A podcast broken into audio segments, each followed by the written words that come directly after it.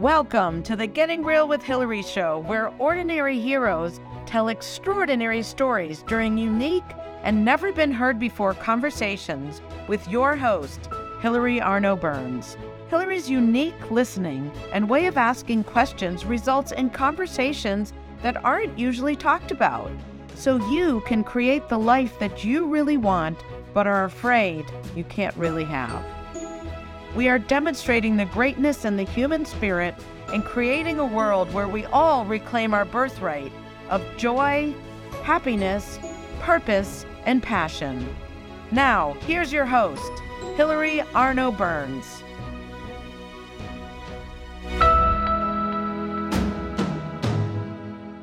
Welcome to the Getting Real with Hillary show, and today we have a very special guest, Robert Chun. Robert is a master business coach who has spent more than 26 years perfecting his proactive business coaching process. He's been coaching and consulting since 1988, before there was even a business co- coaching industry. So you could say he is one of the pioneers of this industry. And I am very, very excited to have him on the show. Welcome, Robert. Thank you. Thank you for having me be here. I'm excited to be here. Yeah. So, so you have an interesting story. Um, you were born in. Um, I was born in Seoul, Korea, in 1962, and uh, my story is that one day my father came when I was nine years old and told my mom they were going to go to America because education they were free, there were a lot more opportunities. My mom basically said, "You're crazy. Why would we want to go to another country and start over?" And my dad said, "Because we want to," and he did. And I came here in '72 and grew up here and uh, uh, became a business coach because I took this uh, course, believe it or not, uh, at the time it was called something else, but the course was called uh, uh, Forum, Forum Forward. And in the course, they talked about world being the way it is and people needing to be responsible uh, for getting better. And I was a very young person at the time, and so I said, you know, I want to be responsible for people being able to raise families, and to do that, you need to have income. And the only way to be free above all racial issues and so forth is by having a business. So at that moment in time, I said, I'm going to be building a lot of small businesses. And then um, I ended up meeting my mentor after I graduated from college. And um, that's what I've been since 88. Um, coaching, consulting small businesses and building organizations and affiliates. So, so what was the thing you did when you came? I want to go back to Seoul, Korea, but before that, when you said the forum forward, how old were you when you discovered that? I think I was like 22 years old, 23 years old. Um, okay. A friend of mine came and said, "You got to do this thing." And the original course was called the EST, and I took the EST training because a friend of mine came and said, "You got to do this," and I put fifty dollars down, and I ended up doing a lot of yard work to raise the rest of the money and doing the course. It was an interesting course, but I've been participating in the EST and Landmark Forum ever since, on and off. Okay. All right. So, all right. So we'll get back to that. Now let's go back. I know you were for your first nine years. You were in Seoul, Korea, Mhm. and then you said your father said he was going to come here. Did he come here by himself first? Uh, yes, he did for a year. What happened was uh, he knew Bob Lewis from U.S. attaché, and they became drinking buddies in Vietnam. My dad tried to open restaurants in Vietnam, didn't work out. And so, as a drinking buddies, they drank almost every night. They said, "Why YB, you got to take your kids go to America. There'll be so much opportunities there. Eventually, Bob Lewis, my godfather, wore him down. That's the true story. And then we ended up moving here. Okay, so your dad's so just set this up again. You you're he's still in Seoul, Korea, right? Mm-hmm. And Bob Lewis says Yeah, yeah. He Where said Bob? Bob Lewis was attaché attached to the U.S. Embassy, Oh and they were friends from the Korean War days. okay. Yeah, so so, he they was the were one that said nudged my dad, and my dad, once he made up his mind, nobody could stop him. And me, uh, my dad, my mom, four other kids all came from to LA. Wow. And did he have a job when he when did he have a job? No, not at all. We just came and we looked for apartment.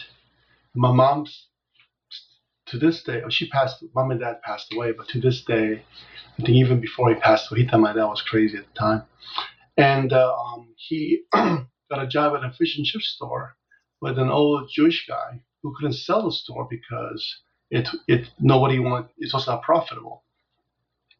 So my dad said, "Look, I'll take over, co-sign for me. If it doesn't work out, take it back."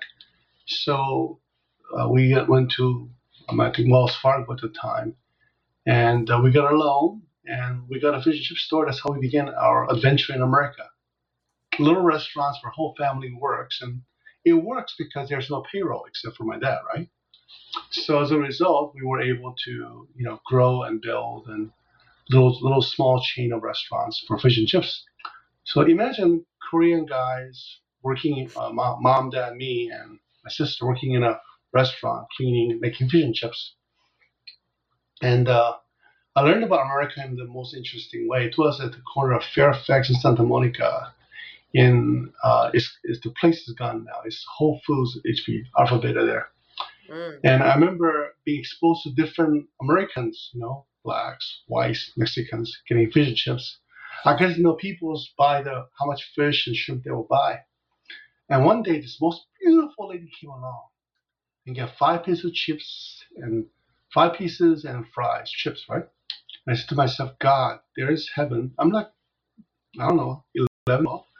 I go, Uncle was working with this. Uncle, this is the most wonderful country in the world. It has beautiful men like this coming to a place like this and getting fish and chips. My uncle said, Bob, you'd like to learn. What do you mean? She's totally beautiful.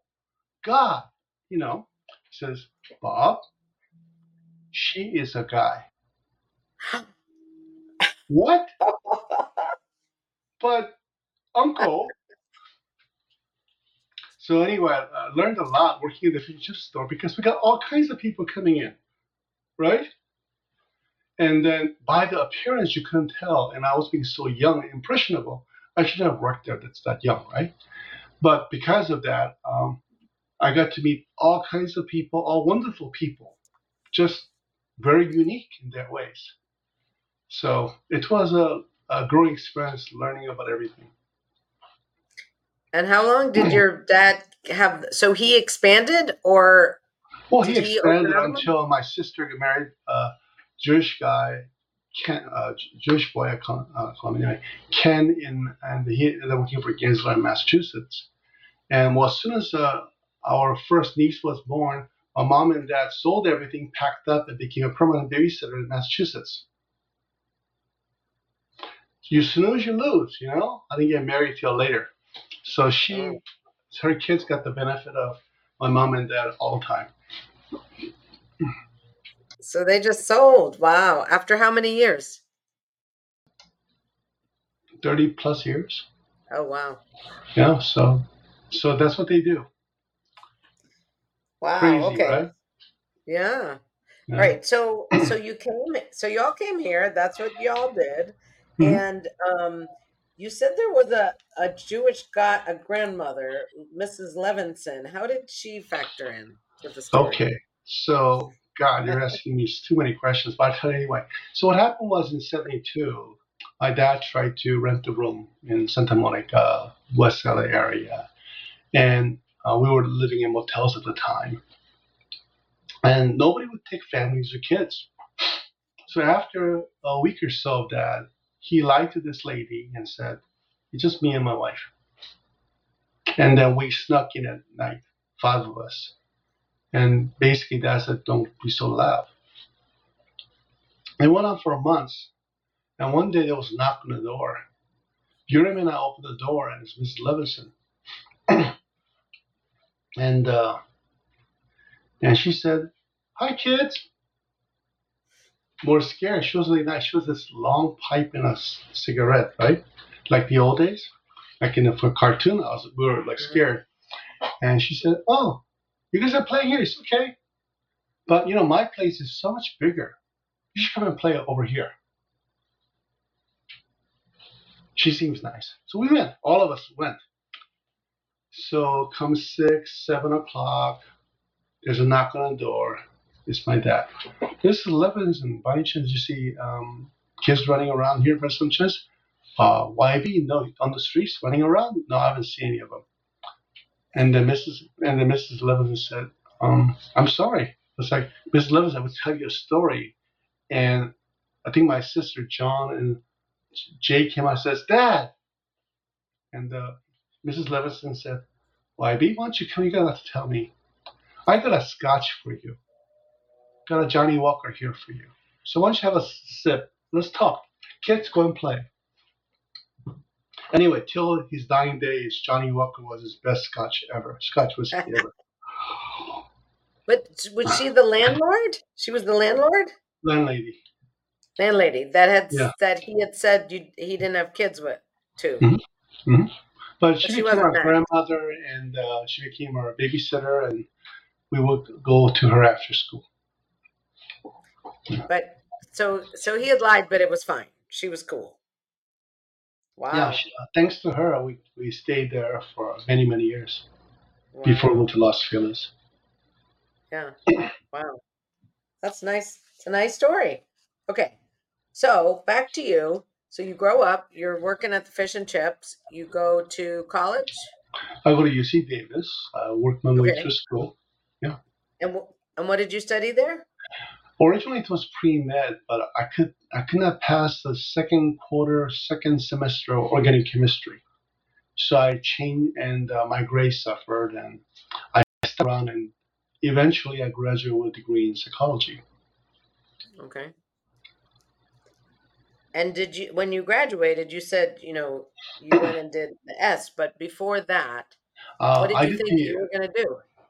I thought I was going to be a therapist, and after graduation uh, with a bachelor degree, you couldn't get a real job. But I ended up uh, doing some uh, behavior modification program studies in residential places, and I found that it was all business more than healing people. And I was very disappointed because I thought I was very idealistic at the time. So I thought, you know, people are doing it out of altruism, but not really. It was it was a business to run X number of kids and people through the system. And uh, I left there, and uh, my dad was horribly upset because went to school for six years, worked my way through school, changed major, and uh, couldn't get a real job. And when I finished that stint, I tried to, at the time, believe it or not, be a management trainee at Sears and uh, um, J.C. Penney. I thought might as well, but they said, you know, you're two years older than our regular people apply after college, so you're not gonna go. So I was lost, and uh, and uh, uh, my dad was horrified and upset, you know, because you put a son through school and, he works too, but you know, you do hard work, but nothing comes out of it. So I ended up working at UCLA, Moldex Metrics, Cantor Corporation, you know, just wandering around. And uh, but I met my mentor Steven Gabriel. I was a receptionist at a place called uh, Lam- uh, Landmark Education Center in Los, uh, Santa Monica, Los Angeles, and uh, that changed my he, life. he was the receptionist? No, I was the receptionist. This nice man wearing a nice clothes approached me and, and I says, Hi, this is so and so. Can I help you? Can I route you? And he said, No, but I want to talk to you. I said, Okay.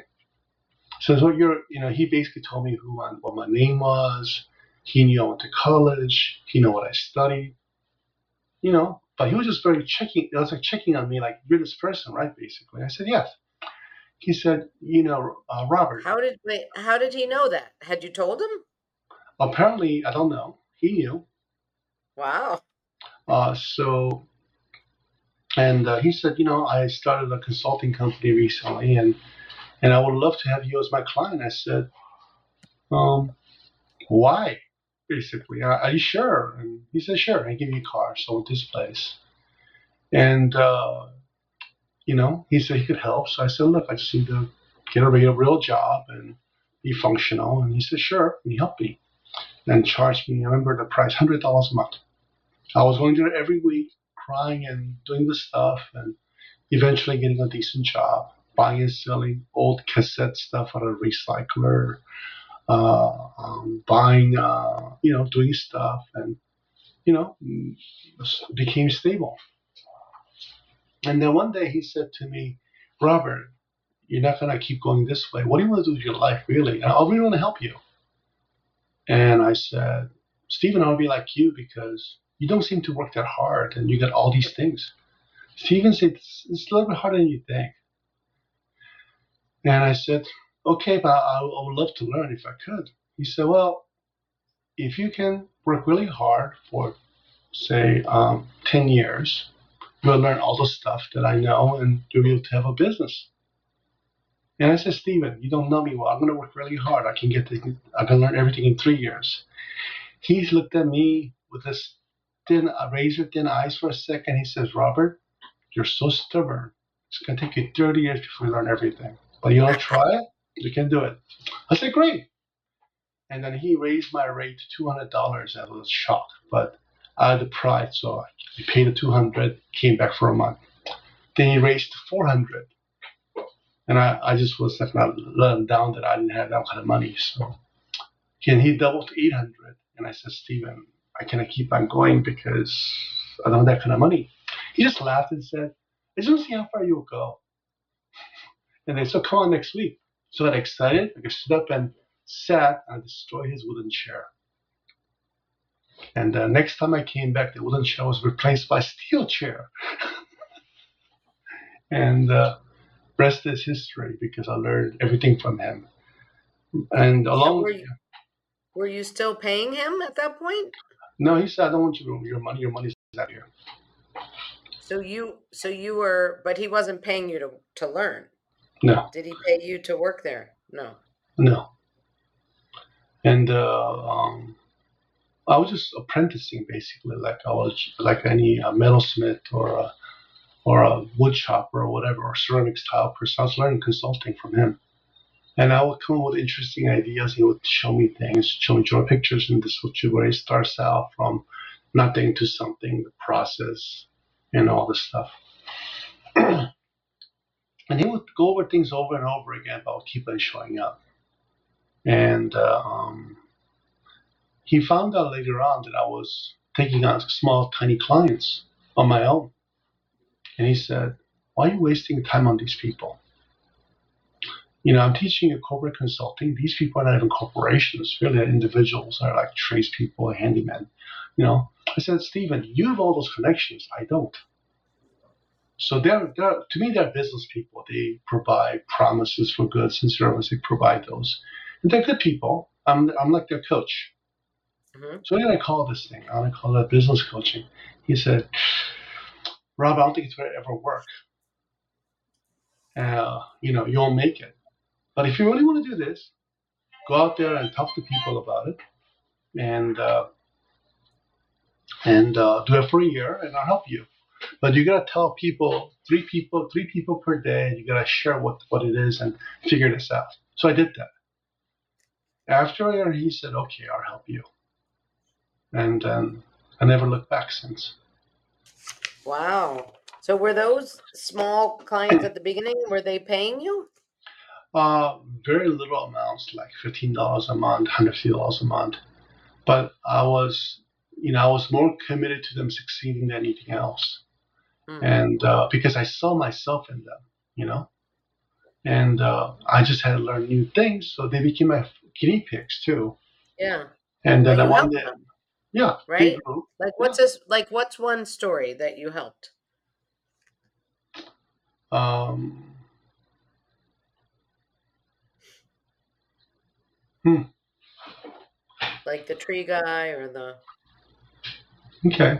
So uh, there was a guy who was in chiropractor, and he, he was uh, uh, actually he was doing acupuncture as well, and uh, um, he was trying to promote, and he was having a hard time. So we came up with this concept of uh, testing people for blood, you know, blood slide looking at a microscope. What what we noticed was that people who were doing chiropractic acupuncture would not test people every three months, four months to see how they're doing. So we came out with this little card. We passed it around the neighborhoods on the Santa Monica, and his business grew. Because we're the at the time this was in early 90s only little chiropractic acupuncture place that would regularly test people for results. What kind of results were they uh, energy oxygenation uh, how the blood uh, works how healthy the bloodstreams were all kinds of stuff a lot of woo-woo stuff but it's just that a lot of people during those days were doing integrated medicine, but we didn't call it that at the time. And then, uh, but they would nobody would test people to see if they got better or to have a scientific little graph that shows you were here, but you're there now. You were feeling this way, and now you're there. So I incorporated measurements into acupuncturists and chiropractors at the time, and it made a big difference because wow. it created credibility to people who didn't have any at the time because they were considered less than. So if they, so if they improved, it was it was a result of the chiropractic or yeah, acupuncture. acupuncture. Right, we could show that. I didn't know that they had anything to do with the blood. Uh, yes, but blood, uh, nutrition, all of it. So, so, yeah, so bigger than that. Yeah. bigger than. So we were able to monitor their health, energy, vitality, and uh, learn. Uh, you know, and uh, and then some of my clients, I had them learn how to read cholesterols, how to read all these things that the doc- only doctors used to do. This was late 80s, early 90s at the time. Wow. So um, that was useful. And other times, what would happen is I would get situations like, Robert, I'm calling you because I gotta close my shop down. Why do you to hire me? It's, well, they're like my family. I gotta fire them all. And I go, why?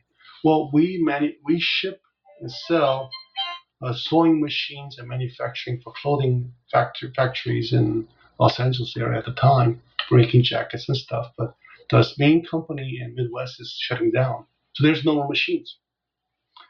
So I gotta fire people and I can't do it. So I said, at the time I was short of cash and everything, so I take it on. And I walked into this beautiful, huge warehouse and there were machine parts all around. I is why are these here? Well, because you know the company in Midwest was very slow in responding, so we had to fix the machines ourselves for customers. And I wandered around. I taught him how to manage 450 items at a time and things like that. And I said, Is it okay if we don't fire people? He said, Of course, but it's impossible because there's no more machines. They're not manufacturing anymore. They're going bankrupt. And I said, Trust me, you're paying me money. He says, Okay. So we waited for the Midwest factory to shut down. We waited for all the companies to shut down. And we got all the salespeople together. They thought I fired them. And I said, No, we're going to be selling them lease and maintenance contracts to all the customers because there's no more machines. All the machines are now in the factories, but they put six figures in. It's a lot of money during those days into the machines, but there's no one to fix them anymore. No one to take care of them anymore. So I want you to go to all your customers, your competition's customers, and they come up with a leasing and maintenance programs. So, so they went from like, oh my God, we're gonna lose our job to like, let's get busy. And the maintenance people who was at the lowest level of totem pole in that company became the highest.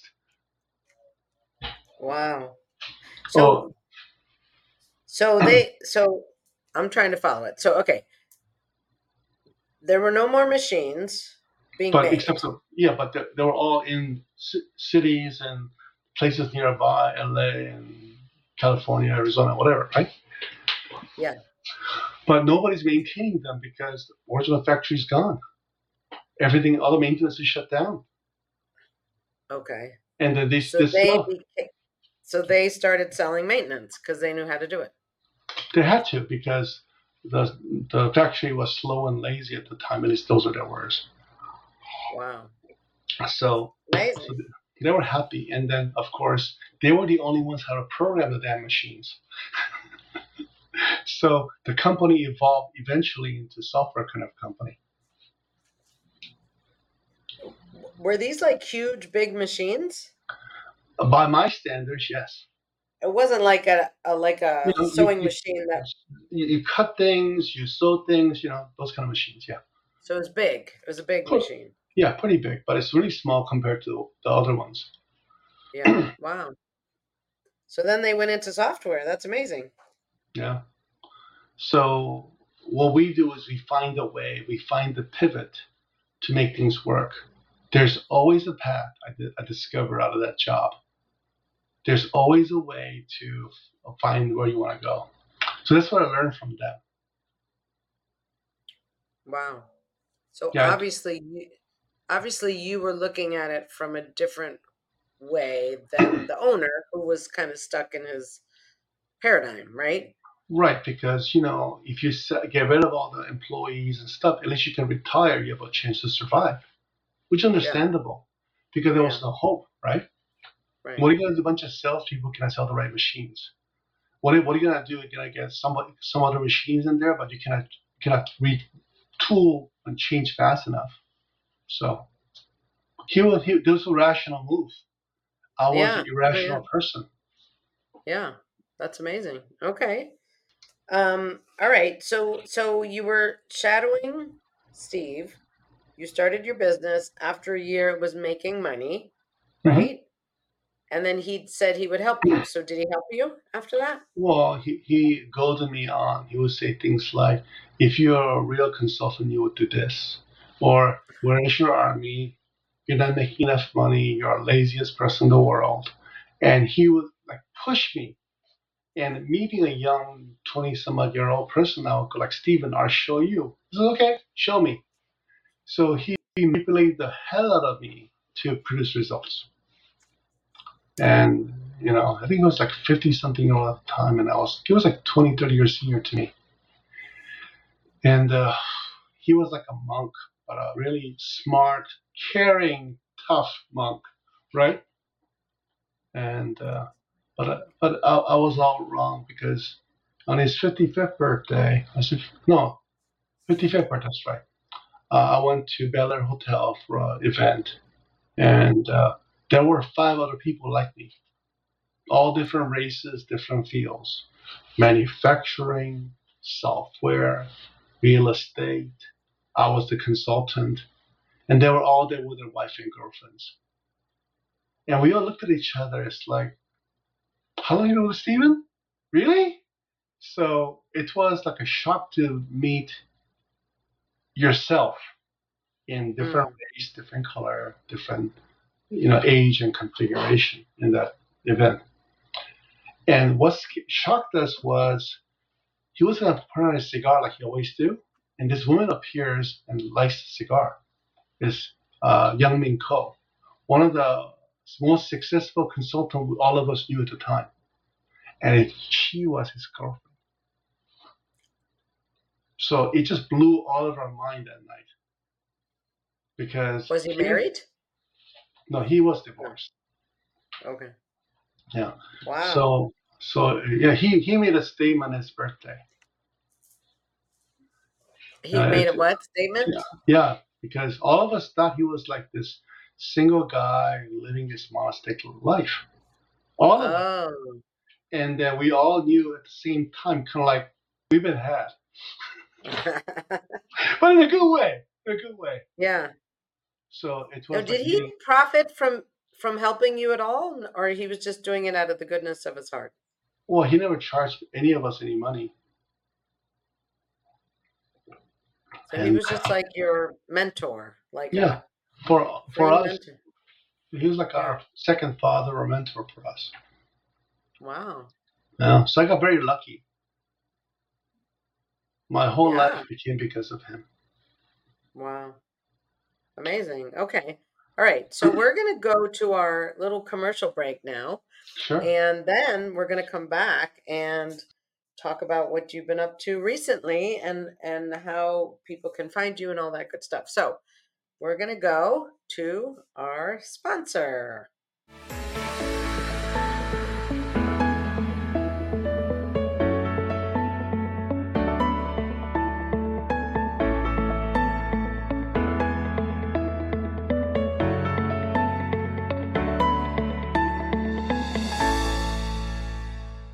Has social emotional learning become just one more thing on your teachers' plates? Do teachers and students both find it boring and ineffective? Then bring Kikori to your school. Kikori transforms classrooms through experiential SEL activities that help students play, reflect, connect, and grow. Even better, students say it's more fun than recess. Schedule a no obligation conversation at kikoriapp.com slash bring kikori. K-I-K-O-R-I. Do you ever feel like you can't say what you really want to say? Or that you're stuck or in a holding pattern in your relationships, career, personal life, or finances? Are there things you want in life that you've given up on? Are you resigned that this is as good as it's going to get? If you answered yes to any of these questions, then Hillary Burns, host of the Getting Real with Hillary show, has the solution you need. Hillary is a published author of three books and has a program called the Getting Real Process. This process frees you from what is holding you back, allowing you to create a life you love. Don't believe it? It is hard to believe that it could work, isn't it?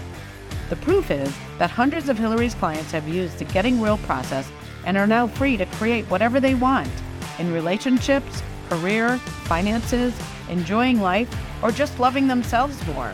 So go to realtalkwithhillary.com and order Hillary's book, Real Talk, and set up a conversation.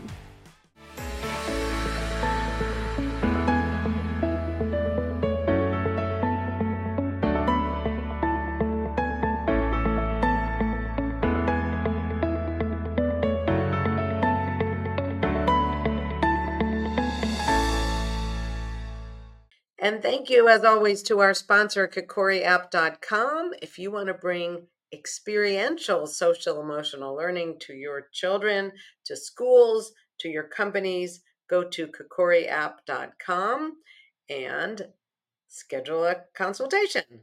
And if you're stuck in any area of your life or you're not really free to speak up and talk, go to realtalkwithhillary.com and schedule time with me and we will start having more fun and get you freed up creating a life you love.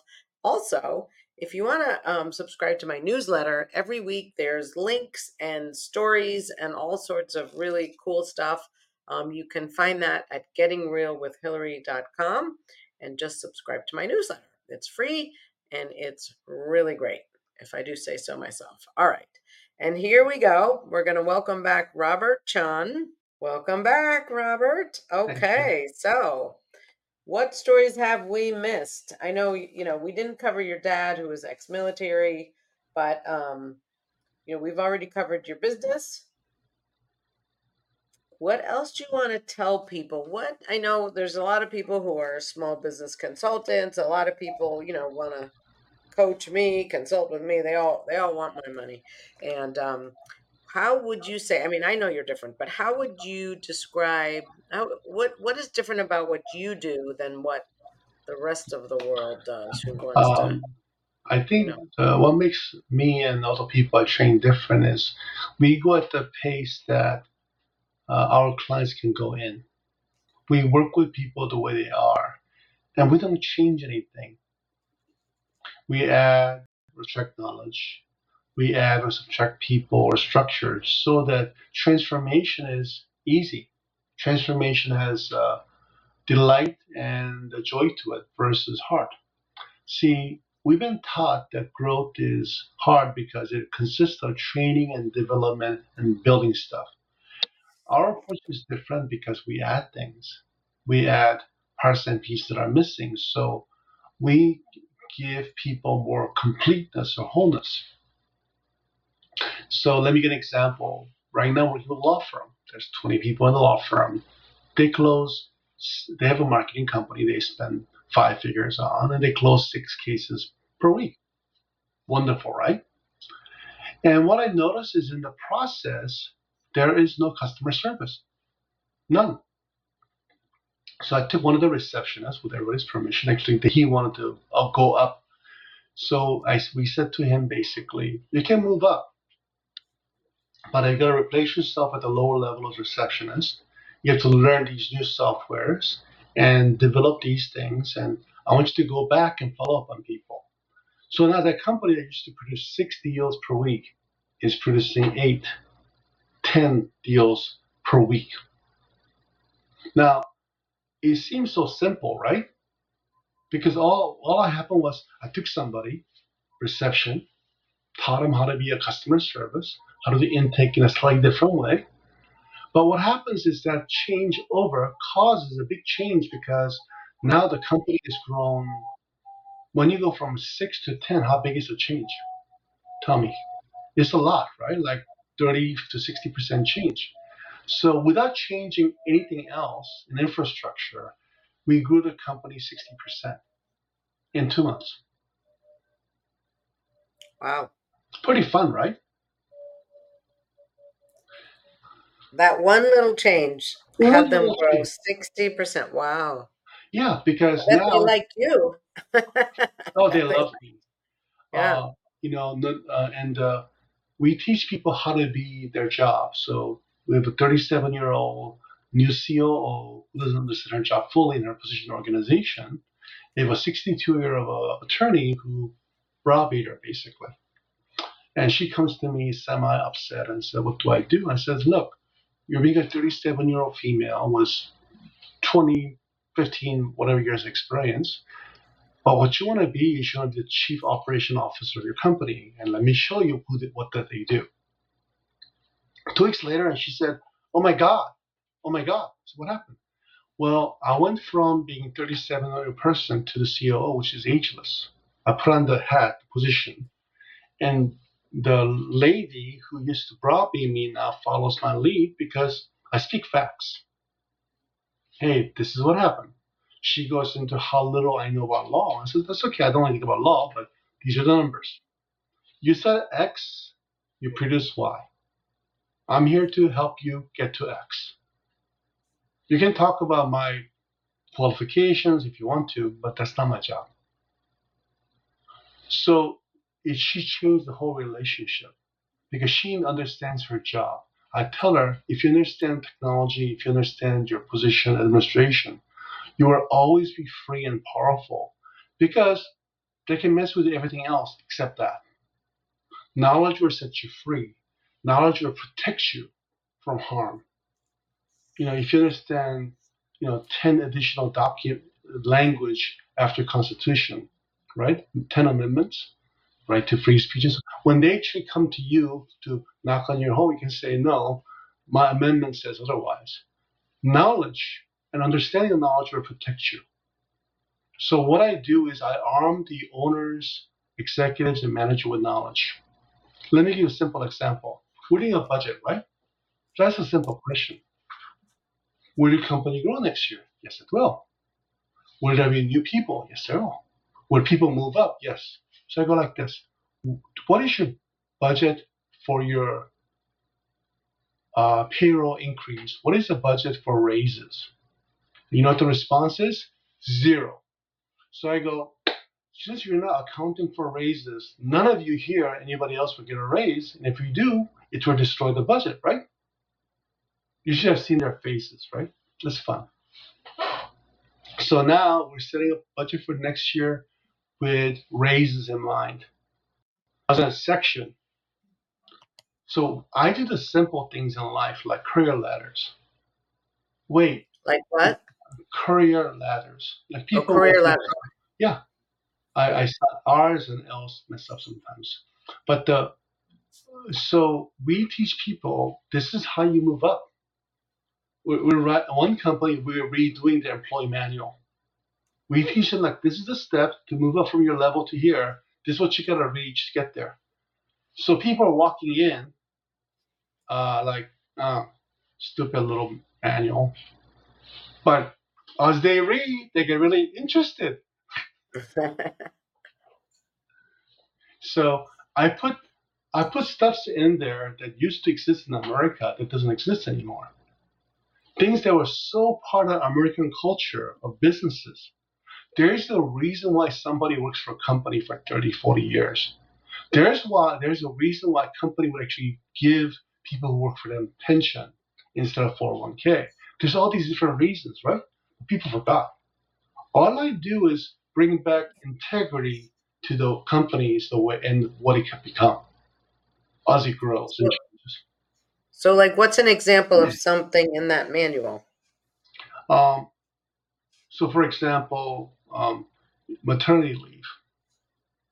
So, you know, when you uh, how how would you deal with it? How do you deal with sickness and stuff, and how do you deal with employees who are in the companies, right? So most of our human resource has become is a, how to protect the company from workers versus how to take care of workers, right? So I go back to them and the people and the head and go, well, there might be a reason why. There's a reason why they become like this. And I try I try to stop that from happening so they become uh but people will still be greedy and still be dumb and all these things, but they'll be for the company instead of against the company. So the mistake mm. will still be made, but it will be because they, they want to protect the company, not because they want to kill the company, right? So that's one example. Other example is, you know, how they work. Why would you structure work such a way that you grind people? Shouldn't the work be pleasant? And people go, no, this is the way we it. Well, you want to produce that result, but you're doing it this way, and you got to replace people every 2.7 years. Why can't we just hold on to five more years? It costs this much more. Okay, well, how can we use them so they make more profits? It's worth that increase. So, like one company right now, they have 60 people who do manufacturing work, but 20 people are now in the company are doing 3D printing the company is growing at a 26% growth ratio per year. So I told the next um, owner of the company, who's the son, I charge you of growing the company so much you can transition all the 60 people to new jobs. Okay, you gotta grow at least three, four million next year, six to five to six million next year. So we're now shifting the company so that we we, we, we can uh, literally absorb the old workforce into the new system. And we're budgeting for that. So how are you doing that? Well, you got to do education and training. You got to take people, teach them digital technology, teach them how to use certain machines. Those people can now we got to teach them how to do certain administration. Mm-hmm. So we need a budget for training development. Yeah. And we got to allocate all that. So we'll be, we'll be doing that next year. Now, We're how getting, do you? Yeah. How do you, um, you know, all these things that you come up with? Are you looking at numbers? Are you talking to people, or both? Like, how do you? I, I talk to the owners. I talk to the workers, and they tell me everything. Oh. It's just that they they may not say it, but I can hear it in what they say, what they don't say. Oh, tell me about your work. What is it like? Oh, thank you. Tell me about so and so. How's it like? And such and such. What kind of gossip do you guys have? You know, I get to hear it all. So now I'm in the environment. I get to see how it got created, and I get to start tweaking from the sideways. So when it starts to occur, it occurs magical because it's not something they don't know. It's something they know you know, like the receptionist moving up to internal sales and customer service. They may have never experienced that because they're only 26 years old, but there are stories about companies like this, right? Mm-hmm. As a result, they go, oh, this is how it's supposed to be. People literally fall in line because we grew up in American culture, American business, and how it used to be 1980s, 70s, and 60s. Time that I was born, 10, 20 years of age, right? But all of us, inside of us, is, is this idealized uh, possibility of companies and, and America that still exist. All I do is, it can be this way right here with you at your job. And they go, okay, I'll do my part. So, okay, so how do you get them to trust you that they're telling you all this stuff? I mean, is that I, just, just your... listen. I just listen. I go, tell me about your history of how you got here. Tell the company, and then they just pour it down on me. Wow. I guess I get I got used to it after a while. That's all I know. So they just tell me everything, and I go, okay. Then I start tweaking and making changes with permission from the owners. Wow.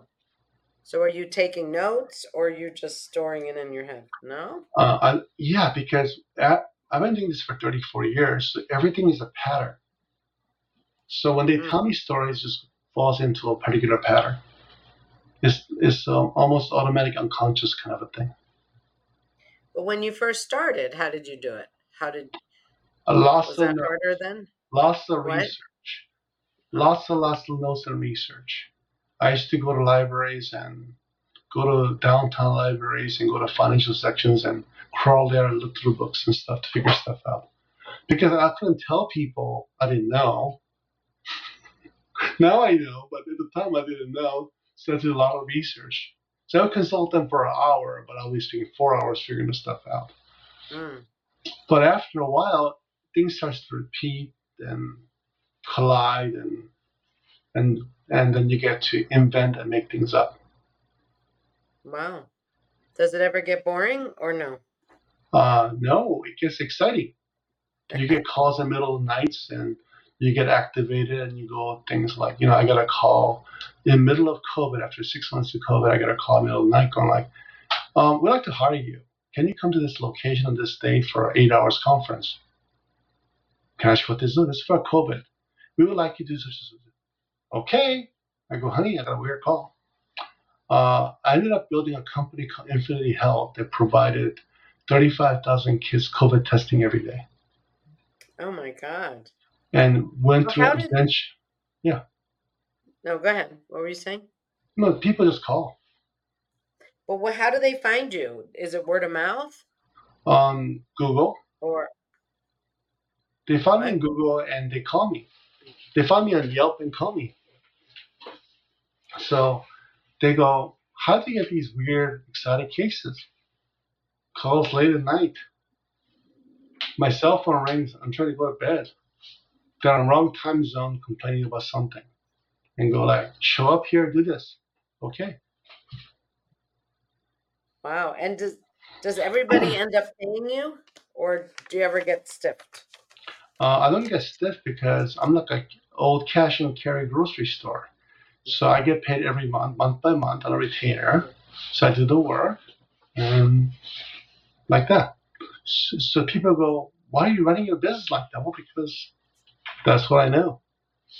And I don't have any receivables. I don't have any payables. It gets all handled right there. So I got to live with with whatever is left over, right? So I run a very, very, very simple mechanism of a consulting company. And how long do they keep you on retainer? Forever? Six months, year, two years, five years. Longest is about 20 some plus years. Wow. And That's some, cool. are, some, are, some are our retainers as friends. You know, Yeah. I have a client in Brentwood who created Homeless but Not Toothless. And uh, he built, you know, has became really successful. And uh, I've known him for 30 plus years. And he's my friend. And he's not really a client anymore, but I still see him once a quarter and work on some stuff. And what is that business? Is he a dentist? He's a dentist, yeah. Wow. we were at a Chinese restaurant with this idea of helping homeless people with tooth and stuff. And I remember that because I got I got I got loud at the time. But I said, "If you're gonna do this, do this for real." And he was true to his word, and he did. And he made a difference in hundred thousand people's lives. So how did he get paid? He's a dentist. He owns a dental office. Uh, he in Brentwood, Concierge Dental is his company. Oh, Uh, so he has a regular practice, but then Yeah. he just decided to help. Yeah. Wow. Yeah, he and then he and other dentists got together and built this. It's a big charity, now, homeless but not toothless. Homeless not toothless, yeah. Yeah, so uh, he's That's done amazing amazing. things. I know, I'm blown away by it. So my clients have done some amazing things. I get, I get to be part of that, you know, and I'm grateful. Wow. And then you also have subsit subs like people who you're also oh, Affiliates. Okay, so this is what happens. I gotta, Paul comes to me and goes, Robert, I gotta go to Austin, Texas. Why? I, I'm falling in love with this girl. I'm to marry her. Can she come to you? No, I'm to go there. And eventually he becomes his own company. He goes to Buffalo, New York, and he goes, I need to start working with you. What happened? I was delivering pizza because I couldn't get a job. And I went into a meeting, and there were two guys are arguing something stupid. So I butt in. I told the answer. And they want to hire me as a consultant. So I'm going to be their consultant now. Knowledge protects you, right? Wow. So That's amazing. yeah, so and then I got clients, uh, affiliates in Toronto because I met Julian Wojciechowski and uh, he got sick. But I said, let me build a company around you. And we did. So there's now two companies, rscbg.com, Business Training Pro in Toronto that's growing, and that RSC Sales. It's all theirs. I get a certain percentage of their sales, but uh, um, affiliates are growing as a result. And how do they relate to you? Like, what's the relationship of the affiliate? I am now 61 years old, and they're in their 40s and 30s. So, and and yeah, 30s, yeah. So, I guess I'm I'm Steven now, and there are me. Yeah. Wow. And uh, yeah, You've become the monk. I become the monk, but I'm married with a dog, Oh, okay. German okay, Shepherd, okay. and a lot of nieces and nephews. yeah. All right. So, so Robert, this has been very, very interesting. I can see why you're so special as a coach. If you were gonna like, what would you want to see in the next five years? If your company was just doing its thing, like what impact on the world would you like I to would see? love to say that because of my participation and our team's participation, uh, we helped 3,000 to 6,000 businesses grow in the United States and the world. And, and as a result, they have great families and a lot of fun. Because I think the Mm. small business path to freedom and, Yeah. and, and choice. And uh, I don't care about government, I don't care about politics. I believe people needs to have hands, their skills and know-hows to run teams and individuals and groups so they can make a living and be happy. So for me, Wow. uh, business is a pathway of, excuse me, let me close this. Business is really a pathway for love, ease, and affluence in the world. And it's a pathway for delight and success. Because having a right business, it, it gives you so much. And having the right knowledge gives so much possibilities. And you're able to make promises become real. Hmm. So it seems, you know, my experience is that a lot of people starting small businesses don't succeed. Are you you can provide them with what's missing that they can't see so that they do succeed? It seems Right. like that's a big, big, big difference. Yeah, let me give you a little gift yeah. here. Um, all money is promise and request made between people to fulfill upon a particular future. So if something comes about, then you get paid for it because promise was kept. Something doesn't come about, you get to do. A lot of times what happens is people make big promises they don't get to keep, they gamble on the promises. So the declarations for possibility becomes actually uh, lies over time.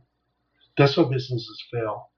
So as a business owner, you have to learn to number one, provide what people want, and two, be able to keep promises over time, again, again, again, again. And if you can do that, if you can make a promise, keep a promise, check a promise, and own when things go wrong, you can be a successful business. So it must be that the promise is defined in a way that it can be kept. Yes, a lot of small businesses make promises that cannot be kept. And it cannot be kept again, again, again. They keep it once, but then after they burn out. So you want to find what is the business you keep on a regular basis, you know, on a regular basis, and grow on a regular basis. Hmm. And it's a joy. Wow. And Wow. Well, thank one- you, one- thank you. One more thing. Yeah. You want yeah. to keep um, make promise and keep a promise in a, in a group of people who need you again, again, and again. Otherwise, you have a really great big thing happen, nothing, and it makes really it makes it really hard. So that so they don't just need you once; they have to keep needing you. Yes. Otherwise, you're gonna spend more time selling and marketing than doing your craft. Yeah. Yeah. Wow. Well, it sounds like you have an amazing model that works, that is effective, and that you've impacted many, many lives. What anything you'd like to say in closing? No, I just want to th- thank you for uh, being the voice and the possibility for truth and business in your environment because I think shows like you allow people like us to share and introduce to the communities. And uh, without you, we wouldn't exist in mm. people's awareness from mind or heart. So thank you for causing existence of us in their mind and hearts. Thank you. Thank you. And thank you for being amazing in what you're doing and what you're doing for the world. So, yay. Thank, thank you. you very much. Okay. Thank you for watching this episode. I started getting real with Hillary when I discovered that I was a people pleasing, pleasant phony and wanted to be more of my real self. We can grow together if you will like the show, subscribe to my channel, and share this episode with your friends and family so that we can have a world that's more real.